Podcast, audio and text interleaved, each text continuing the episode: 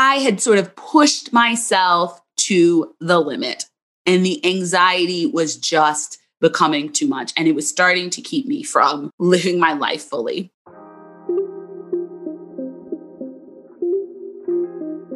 Welcome to the Unconditionally Worthy podcast.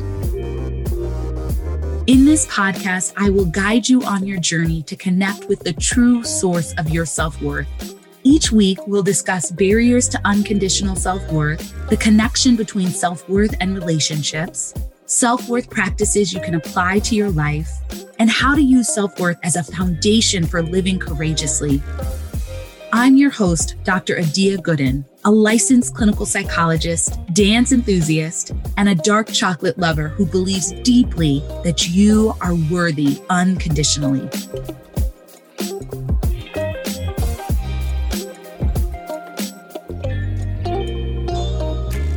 Hello, and welcome to episode five of Unconditionally Worthy, the podcast.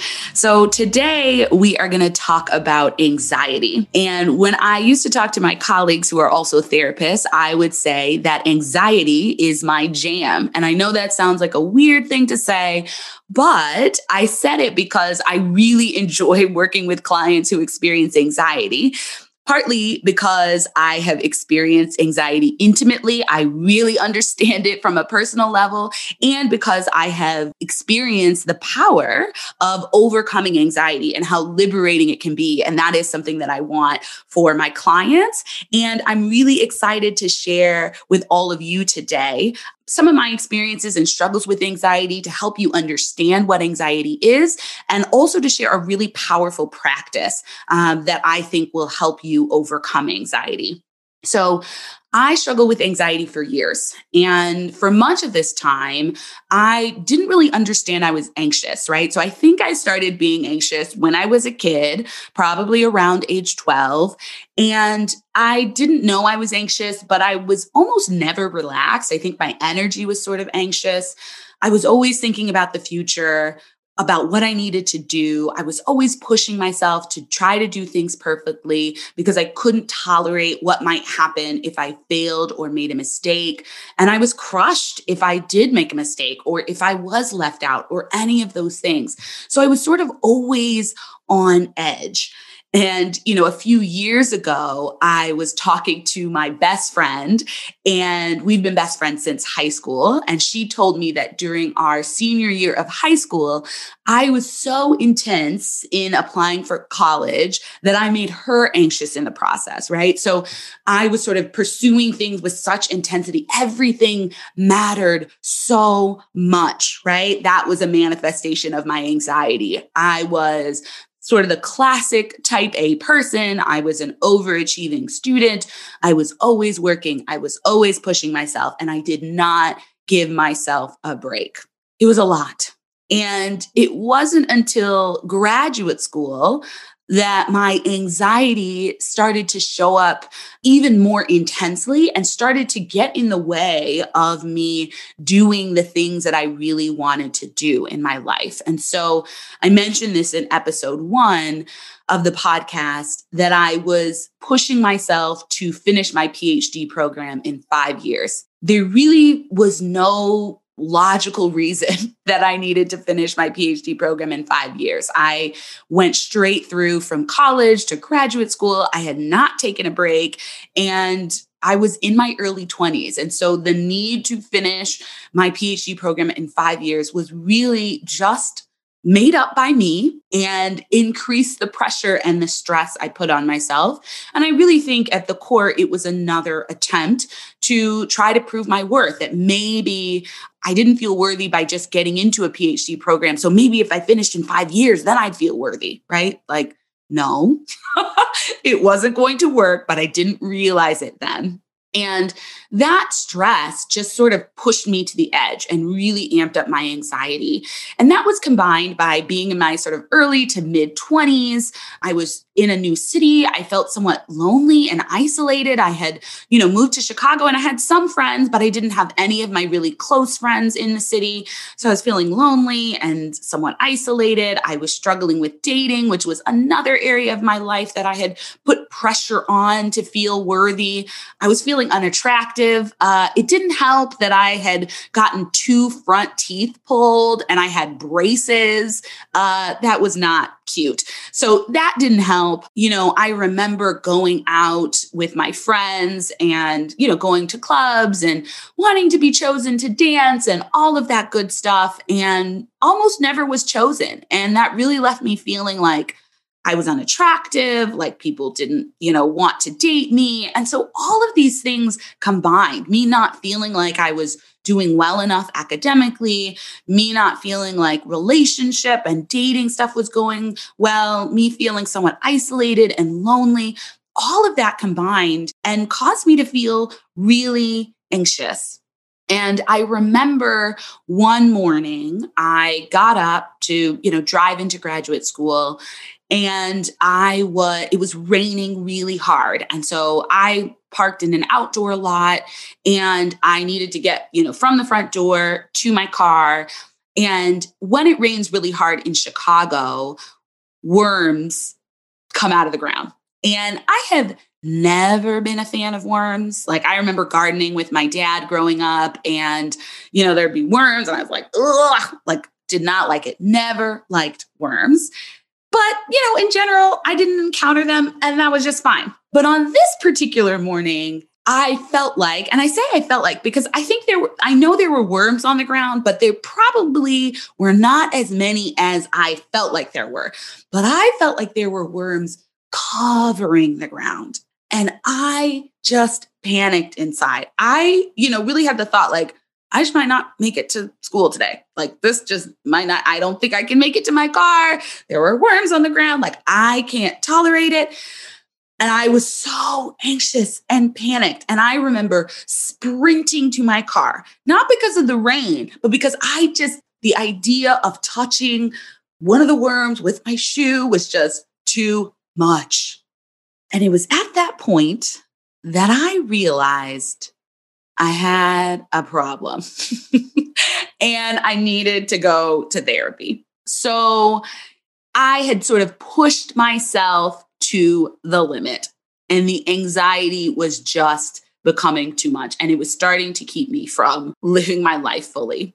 So thankfully, I was able to go to therapy. I started at the counseling center at my university, and I, you know, was able to have sessions for $5, which was amazing. And then I continued with my therapist for four years, and it was really a blessing. And during my therapy, we explored some of my experiences growing up and the fact that I really viewed my parents as perfect.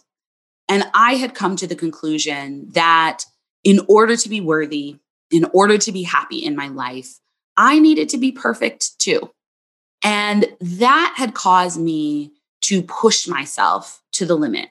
I didn't think I was worthy just as I was. I didn't trust myself. I put my trust in achievements and productivity. And I thought those things would make me worthy. I put my trust in working hard and working nonstop and overextending myself.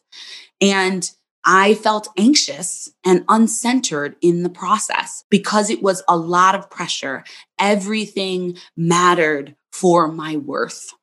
So we're going to come back to that. And before we dig into that a little bit more, I want to talk a bit about how anxiety shows up in our lives so that you can recognize if anxiety is present in your life.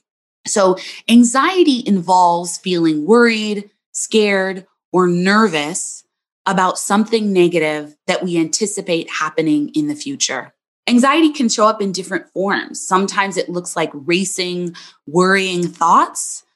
Anxiety can show up as physical symptoms like your heart racing, tension or pressure in your chest, difficulty breathing, upset stomach, physical tension in your jaw, your neck, your shoulders, or headaches. And I think it's important to recognize that anxiety can show up in a number of ways and to be sort of aware of what you're feeling in your body. Because sometimes we sort of realize the physical symptoms before we know, oh, I've been worrying about this thing that I think might happen. Often we feel anxious when we are thinking about the worst possible outcome for a situation. And because our bodies and minds can't tell the difference between our predictions and reality, we feel like the negative future we are anticipating is happening right now. So, for example, this could look like worrying that you will bomb an upcoming presentation at work or school. And you might begin imagining yourself not knowing what to say, your mind going blank and struggling to articulate your ideas and responses in the presentation. And then you might imagine everyone laughing at your presentation. And then you might imagine losing your job because you messed up on the presentation. And eventually, because you lose your job and you can't find another job, then you can't pay your rent and then you end up homeless, right? And so what starts as a little bit of nervousness about a presentation ends up as a prediction that you will experience extreme failure and challenges. And then your body responds as though those failures and challenges are happening to you right now. So just notice what you feel as I give this example, right? Starting with, oh, I'm nervous to, oh my gosh, I'm going to fail and I'm going to lose my job and I'm going to be homeless. And our minds can do that really quickly.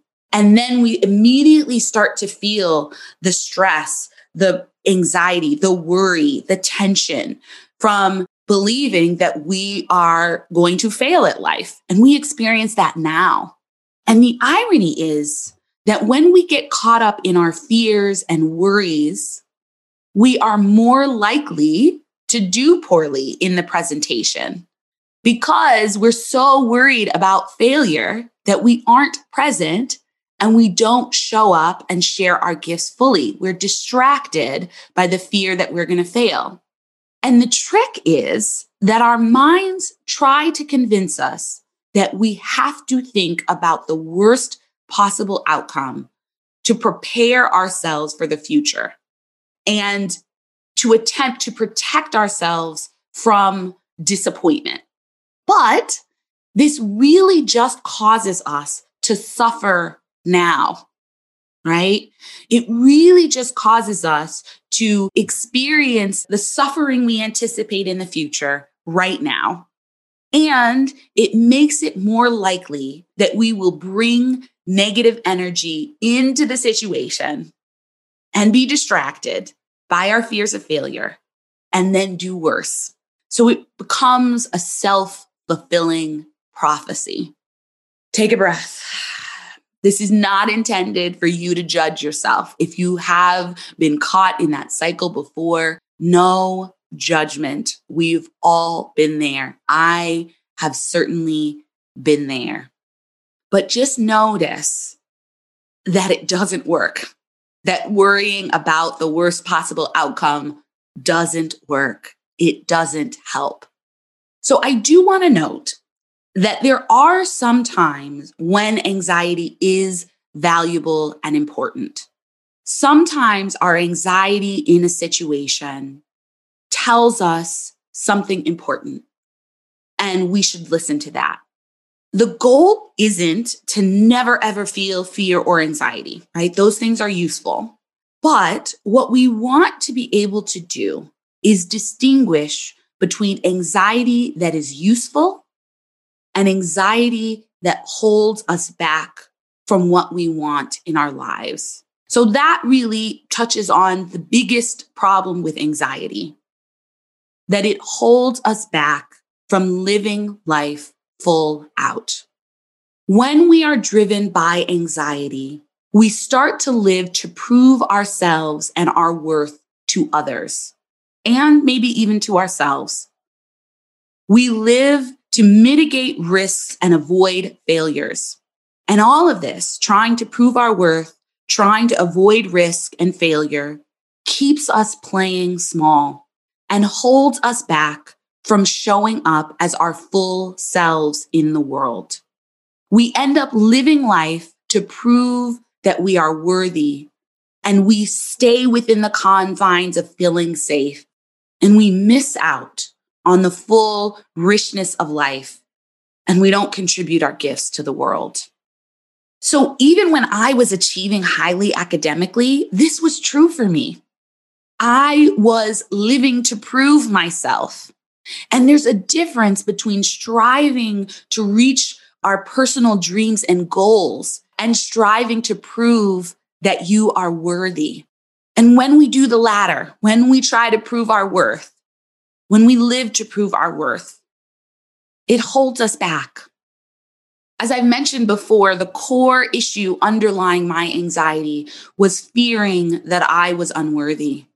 My anxiety was connected to the feeling that I had to be someone else, to be productive, to achieve highly, to be the perfect friend, to be chosen as a romantic partner in order to be worthy.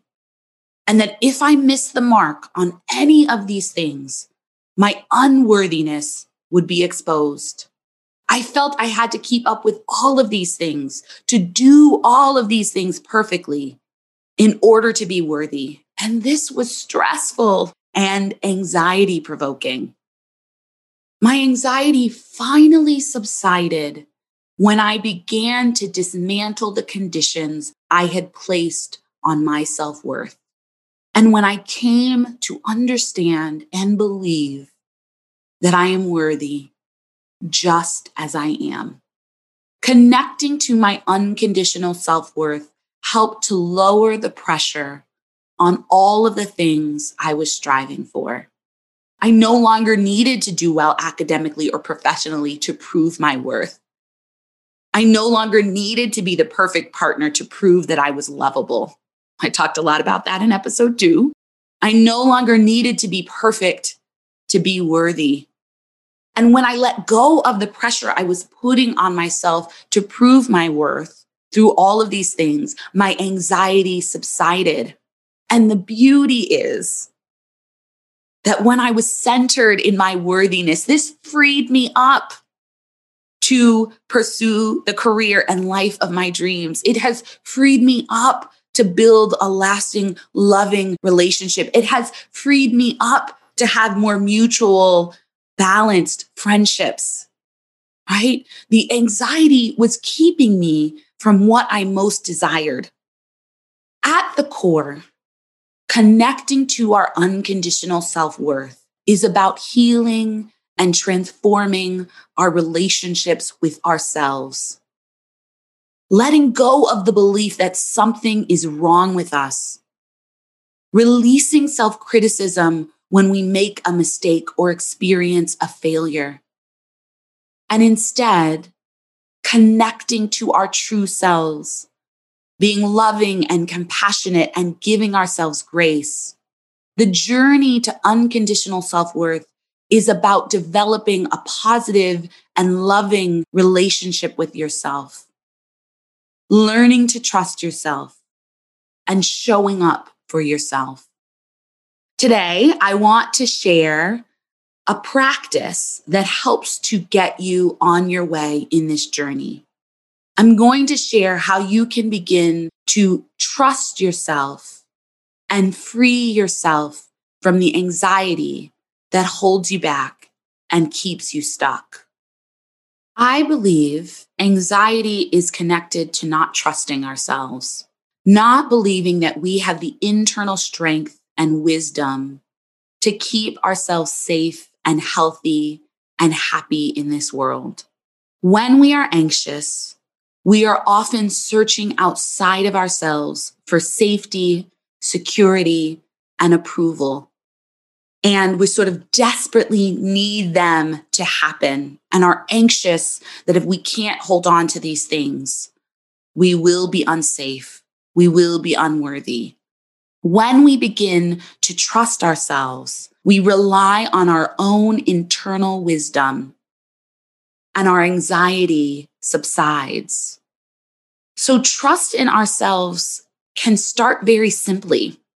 And I'd love for you to start with some of these practices today.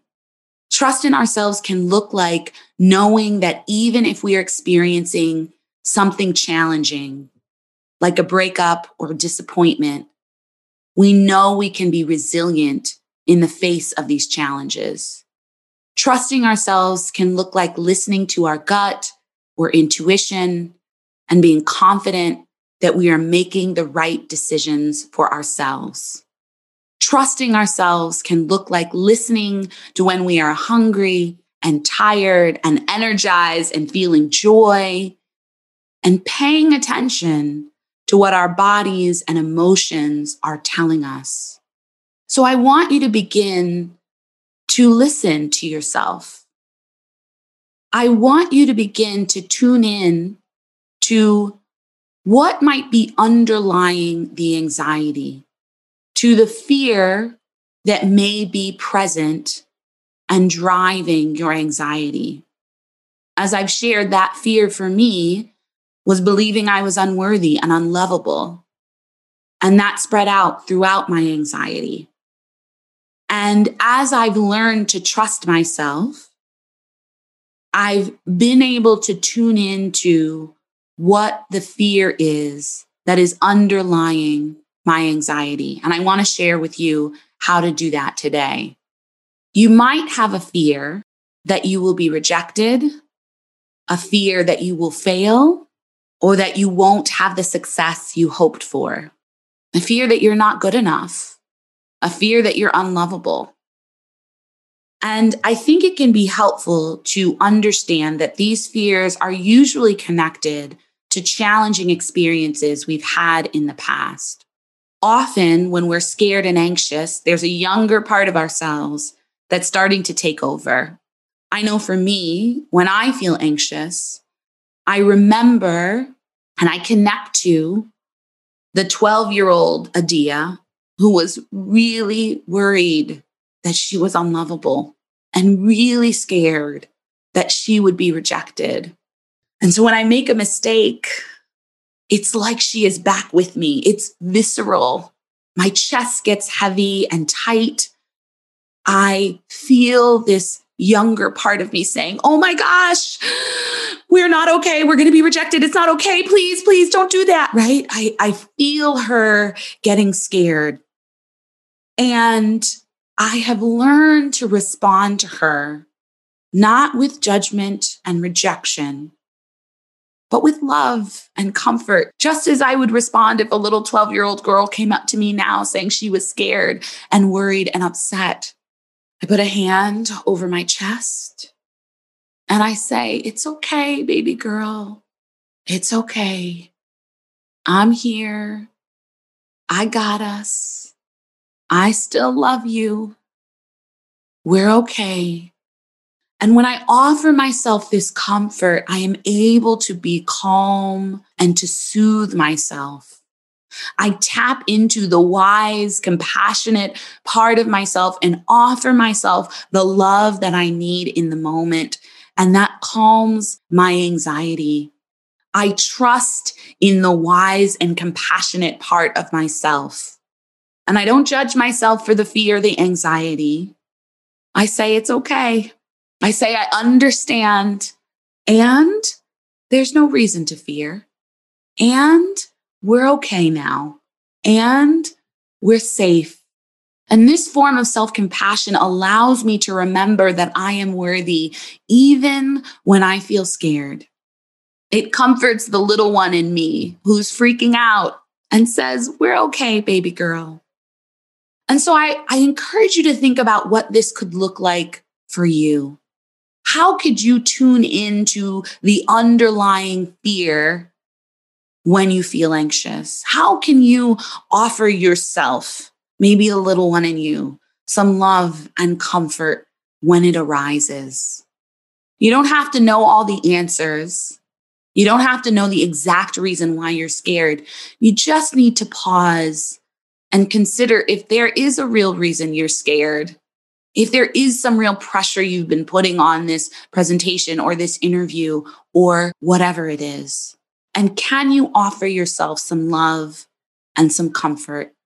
Can you tap into the wise and compassionate part of you to soothe your anxiety and remind yourself that you are worthy no matter what happens, that you can trust yourself no matter what happens. This is an ongoing practice. I encourage you to return to it often. And I know that if you do, it will help you move closer to connecting to your unconditional self worth. Thanks so much for listening this week. And stay tuned for the next episode where I'm going to talk about how self forgiveness helped me to move forward and move past overwhelming shame from a mistake I made. Until next time, stay connecting to your unconditional self worth. Thanks for joining me this week on the Unconditionally Worthy podcast. Make sure to visit my website, dradiagooden.com, and subscribe to the show on iTunes so you'll never miss an episode. You can also follow me on social media at Dr. Adia Gooden. If you love the show, please leave a review on iTunes so we can continue to bring you amazing episodes.